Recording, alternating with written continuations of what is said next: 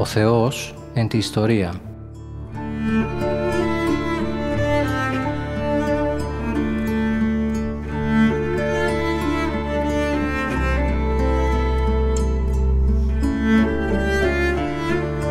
Περιδιαβαίνοντας την Παλαιά Διαθήκη με το Μητροπολίτη Γόρτινος και Μεγαλοπόλεως, Κύριο Ιερεμία.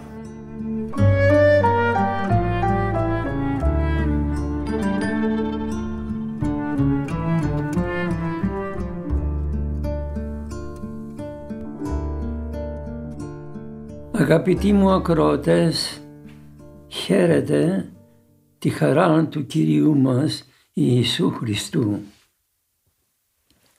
Κατά πρώτον, πρέπει όλοι μας να ευχαριστήσουμε το Θεό διότι ακούσαμε με πολύ μεγάλη χαρά ότι στον εκκλησιαστικό μας χώρο εμφανίζεται μία ένα ιστιολόγιο θεολογικό και πνευματικό και ευχαριστώ τη Σχετική Επιτροπή που συνεκρότησε το ιστολόγιο αυτό διότι εκάλεσε και την ταπεινότητά μου δια συνεργών.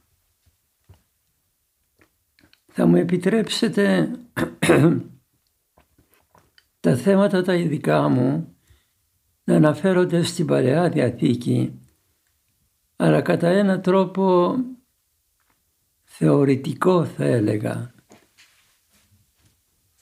διότι θα αποτελούν και μαθήματα των φοιτητών θεολογίας. Αυτό ας το γνωρίζουν οι κύριοι φοιτητές να παρακολουθούν την εκπομπή της Πεμπτουσίας και να σημειώνουν μερικά πράγματα γιατί έχουν ε, πολλά να διδαχθούν από μια σχετική έρευνα η οποία δεν είναι και δική μου και εγώ από αλλού, από κόπους των άλλων την έλαβα. Κατά πρώτον αγαπητοί μου θέλω να πω ότι η Παλαιά Διαθήκη είναι λίγα απαραίτητη για να κατανοήσουμε την Καινή Διαθήκη. Υπάρχει συγγένεια μεταξύ των δύο διαθήκων όπως το δηλώνει και η έκφραση τους. Παλαιά Διαθήκη, Καινή Διαθήκη. Σημαίνει δηλαδή ότι η Κοινή Διαθήκη έρχεται συνέχεια της Παλαιάς. Και πρέπει να διαβάσουμε, να γνωρίσουμε καλά την Παλαιά Διαθήκη θεολογικά για να κατανοήσουμε την Καινή Διαθήκη. Από την αρχή όμως λέγω ότι η ερμηνεία την οποία πρέπει να δίδουμε στην Παλαιά Διαθήκη δεν πρέπει να εκφεύγει από την ερμηνεία την οποία έδωσε η Καινή Διαθήκη.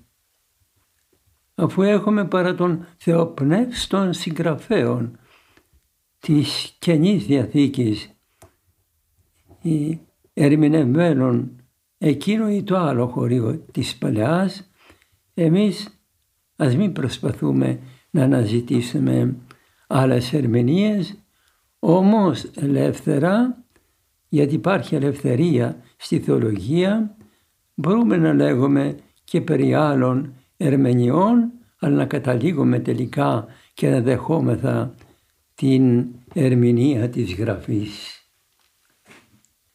Και θέλω να πω ότι η Παλαιά Διαθήκη ερμηνεύεται χριστολογικός. Εάν την Παλαιά Διαθήκη δεν την ερμηνεύσουμε χριστολογικά, αλλά την ερμηνεύσουμε ηθικά, απλά, διδακτικά. Τι θέλω να πω δηλαδή. Α, είναι ένα βιβλίο που έχει ωραίες διηγήσεις, που μας λέγει ότι τα αδέρφια δεν πρέπει να μαλώνουν, όπως διαπληκτιζόταν ο Κάιν με τον Άβελ και κατέληξαν στο φόνο. Εάν την ερμηνεύσουμε λοιπόν με ένα τέτοιο τρόπο δεν ωφελούμεθα και μάλιστα σε μερικά της σημεία σκανδαλιζόμεθα. Γι' αυτό και πρέπει να τα ερμηνεύουμε όλα χριστολογικά, επαναλαμβάνω. Η Παλαιά Διαθήκη περιέχει τα τρία ταύτα. Πρώτον το, το εκπληρούμενον, δεύτερον το συμπληρούμενον και τρίτον το καταργούμενον.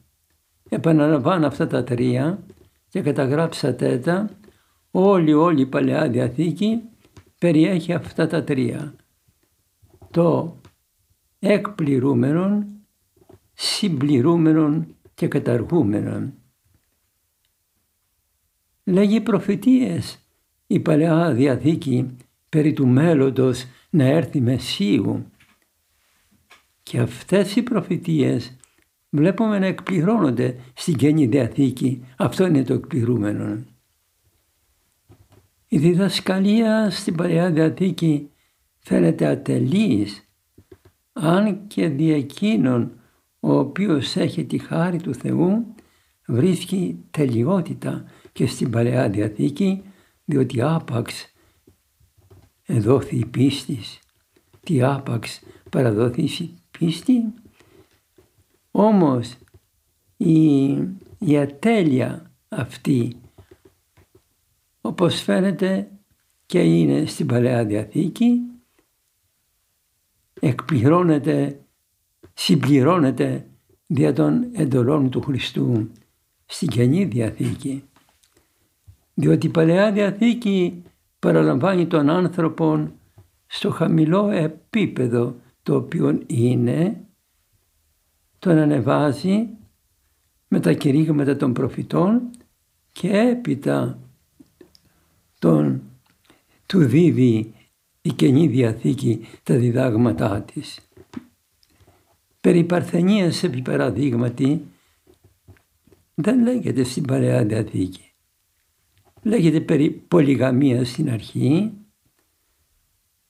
μετά περί μονογαμίας στο γάμο και μετά μετά έχουμε στην Καινή Διαθήκη το λόγο περί παρθενίας για να αρχίσουν όλα αγαπητοί μου από τον Αρχιπάρθενα Χριστό. Και η Παλαιά Διαθήκη Τρίτον, το βιβλίο του Λεβετικού και της Εξόδου, έχει περικοπές περί θυσιών, ομιλεί περί σφαγίων και φαίνεται ότι ο Θεός τα απαιτεί αυτά χωρίς βέβαια ο Θεός να έχει ανάγκη από αυτά τα πράγματα, αλλά επειδή σε αυτό το περιβάλλον ζούσαν οι Ιουδαίοι και δεν ήταν εύκολο από την αρχή να απαρνηθούν την,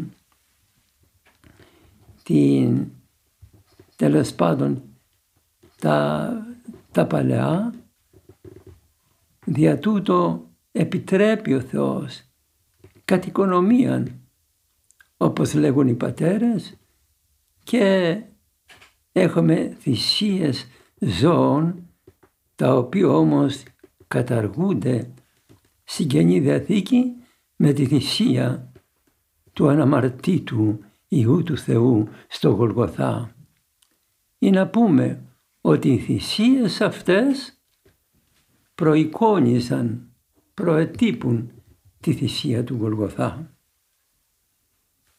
Λέγω και ξαναλέγω γιατί είναι σοβαρό το θέμα ότι η Παλαιά Διαθήκη πρέπει να ερμηνεύεται χριστολογικά και μόνο έτσι είναι ένα ωφέλιμο ανάγνωσμα και προετοιμασία για τον ερχομό του Χριστού για το Ευαγγέλιο, παιδαγωγός εις Χριστόν, όπως λέγει ωραία ο Απόστολος Παύλος.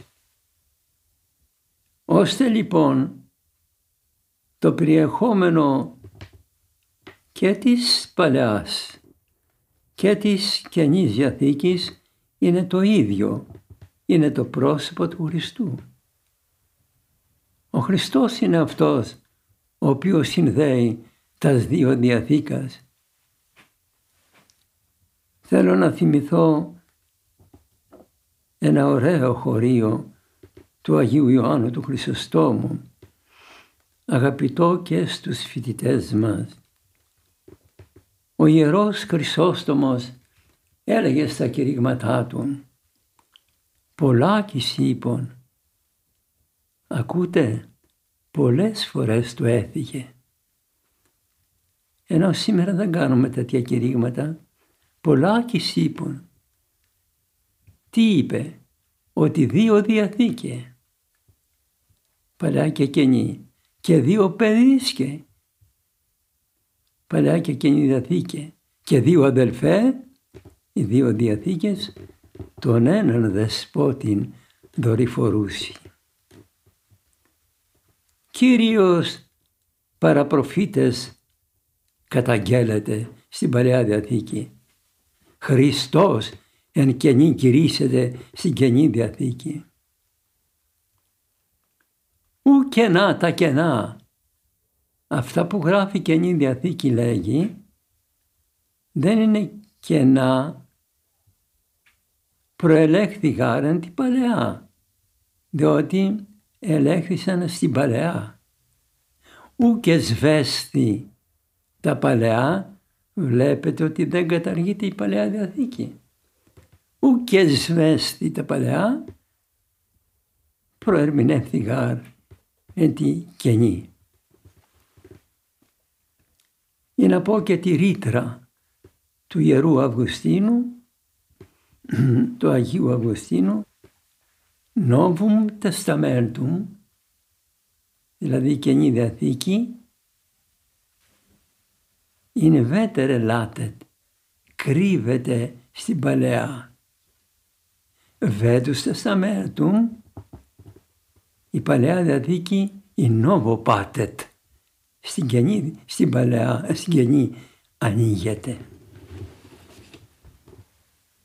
Τώρα θέλω να προχωρήσουμε ένα βήμα παρακάτω και να πούμε, προχωρούμε για τη σπουδή της Παλαιάς Διαθήκης. Σκέφτηκα με ποιο τρόπο να τη δώσω.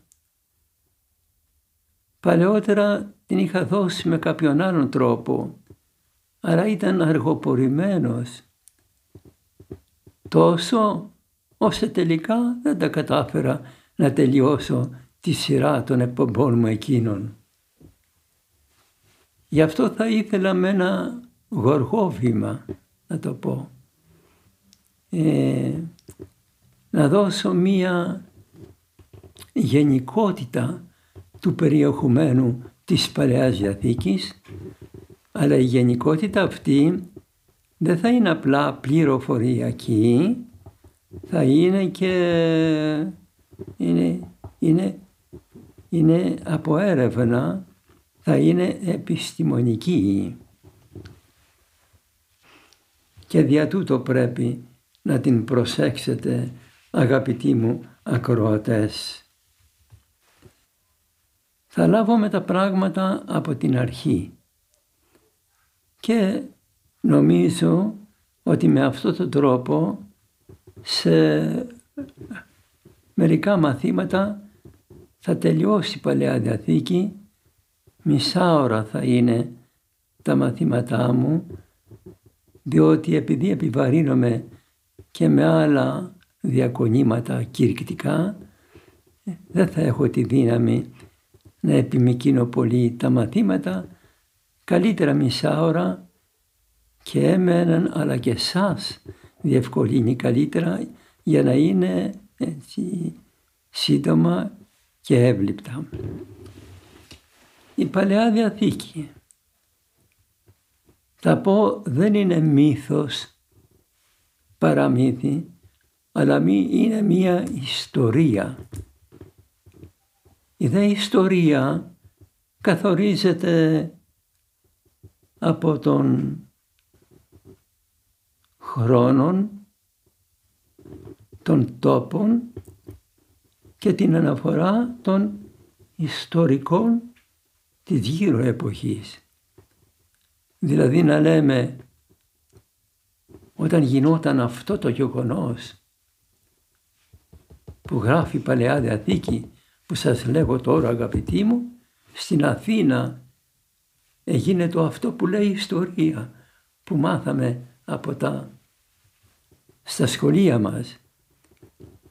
Λοιπόν, ο χώρος στον οποίο πλέκεται η όλη ιστορία της Παλαιάς Διαθήκης ξέρετε ότι είναι η Παλαιστίνη. Η λέξη Παλαιστίνη προέρχεται από το εβραϊκό Πελέσετ και αυτό το Πελέσετ προέρχεται πάλι από το Πελίστη που σημαίνει τον Φιλιστέο. Επομένως η ονομασία Παλαιστίνη δηλώνει ότι παλαιά πάλε ποτέ ήταν κατοικία των Φιλιστέων οι οποίοι είχαν καταλάβει την πεδιάδα προς νότον του Καρμίλου. Έπειτα όνομος, το όνομα αυτό επεξετάθη όχι μόνο προς νότον του Καρμίλου αλλά και στην εντεύθεν και πέραν του Ιορδάνου χώρα. Παλαιά, παλαιά, η χώρα λεγόταν Αμορού ή Κανάνη, Χανάν. Τρία ονόματα είπαμε, είπαμε. Περί Παλαιστίνης, Παλαιστίνη το ένα, Αμουρού, χώρα των Αμουρού το άλλο και το Κανάνι, γη Χανάν το τρίτο. Τώρα στα πρώτα πρώτα χρόνια, παλιά παλιά χρόνια, αυτά που λέμε η ολιθική εποχή, η Παλαιστίνη ήταν ακατήχητη. Όμως από τα ιστορικά χρόνια, τα οποία προκειμένου περί Παλαιστίνης αρχίζουν από το 8.000 και μετά έχουμε πληροφορίες ότι κατοικούνται οι κορυφές των ωραίων της Παλαιστίνης και ότι από τα όρη ο άνθρωπος κατέρχεται χαμηλότερα προς τις παιδιάδες και που κατα, κατοικεί εκεί καταφεύγει σε σπήλαια.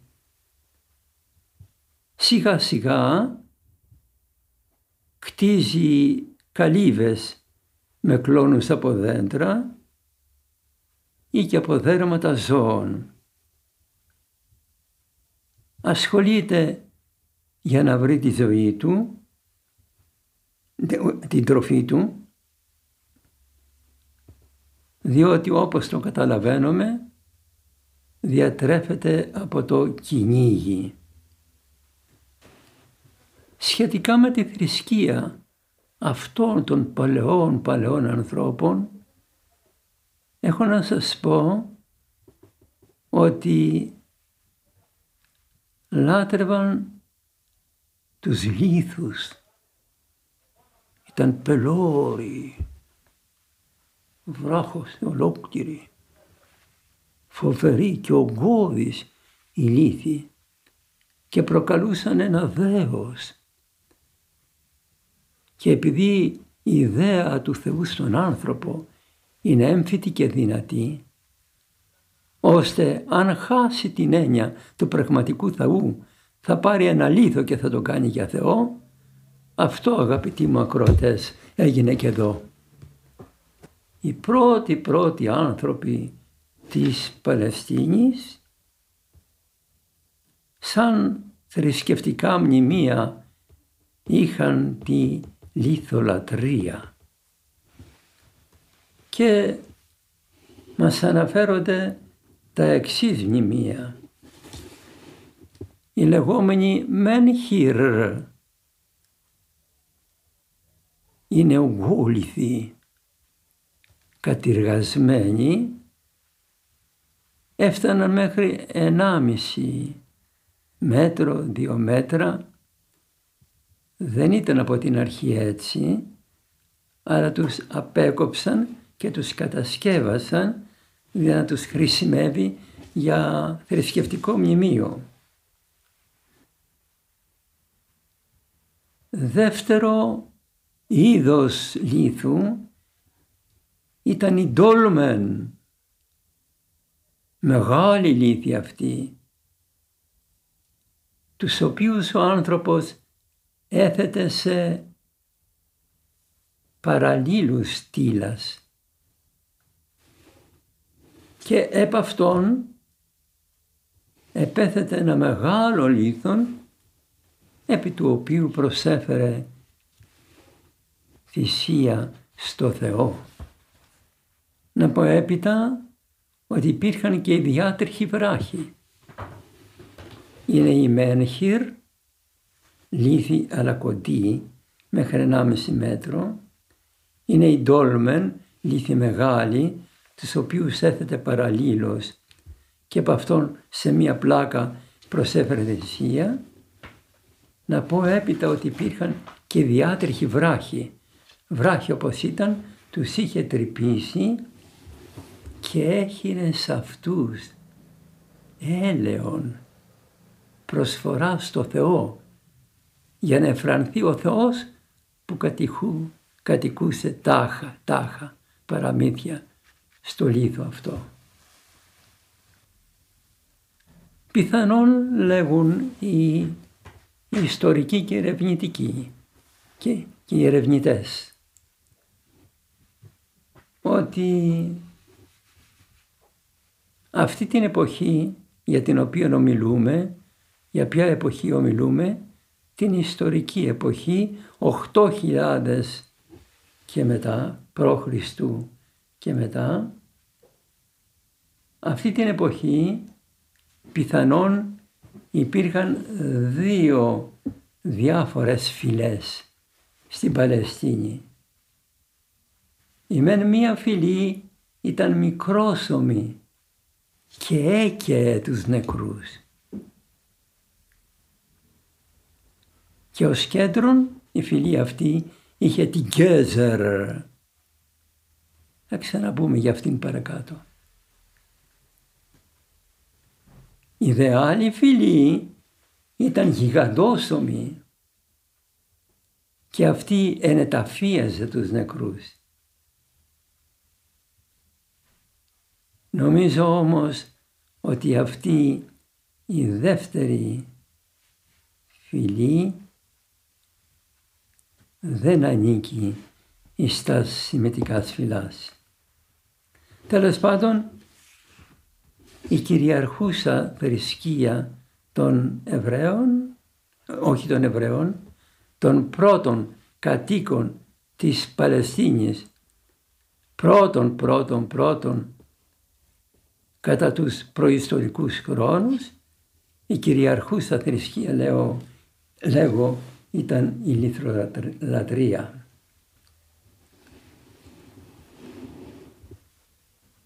Στα μετέπειτα χρόνια ενώ αρχάς τρίτης χιλιατερίδος π.Χ. και μετά αρχίζουν οι καθαρά ιστορικοί χρόνοι της Παλαιστίνης. Κατά την εποχή αυτή παρουσιάζεται, παρουσιάζεται ότι και οι Αιγύπτιοι κατοικούσαν την Παλαιστίνη και οι Σιμίτες. Σιμίτες είναι η γενεά ενός Ιού του Νόε. Έχουμε δύο, δύο γενάρχα, δύο, δύο δημιουργίες να πούμε. Η μία δημιουργία του Αδάμ καταστράφει στον κατακλυσμό. Και ο Θεός ανακαίνισε την ανθρωπότητα, από αγάπη θέλησε να κάνει μια νέα ανθρωπότητα με αρχηγό τον Νόε, τρία του τα παιδιά Σιμ, Χαμ και Ιάφετ και ο παδί του Σιμ, λοιπόν η, η, γενά, η απόγονοι του Σιμ είναι, λέγονται Σιμίτες. Σας λέγω γενικά ότι με τον όρο αυτόν νοούμε, σκεφτείτε τώρα τη γεωγραφία, με τον όρο Σιμίτες νοούμε τους λαούς που παλαιότερα κατοικούσαν τη Μεσοποταμία προς βορράν, τη Συρία, τη Φινίκη, την Παλαιστίνη, τη Σιναϊτική Χερσόνησο, την Αραβία, την Αιθιοπία και πολλά άλλα παράλληλα της Αφρικής όπου οι Φίνικες είχαν ιδρύσει απικίες. Όλοι αυτοί οι λαοί, αφού είναι Σιμίτες, ομιλούσαν τη σημιτική γλώσσα, όχι όμως την ίδια καθής λαός, αλλά παραλλαγάς.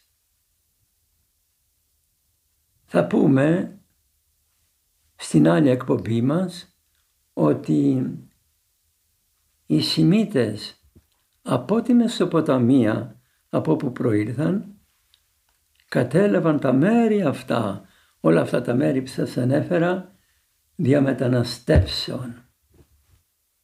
Διότι είναι τώρα αυτή την εποχή, τρίτη χιλιατερίδα, σημειώστε παρακαλώ την χρονολογία, τρίτη χιλιατερίδα, είναι εποχή των μεταναστεύσεων των λαών είτε γιατί δεν αναπαύονται στην πατρίδα των και θέλουν να γνωρίσουν και εκτενέστερα μέρη. Ε, ε, είτε δεν έχουν χώρο που να κατοικήσουν και τα λοιπά ή να κατακτήσουν άλλους λαούς στα άλλα μέρη έκαναν μεταναστεύσεις δυνατά οπλισμένοι και οργανωμένοι και καταλάμβαναν τα μέρη αυτά. Περί αυτών θα ομιλήσω στην επόμενη εκπομπή για να έρθω στην περίπτωση του Αβραάμ, ο οποίος με την μετανάστευση του πατέρα του από την γη Χαράν, από την Μεσοποταμία, όδευσε προς τα κάτω, όπου ο Αβραάμ άκουσε τη φωνή του Θεού να κατέλθει προς την Παλαιστίνη. Ευχαριστώ πολύ που με ακούσατε.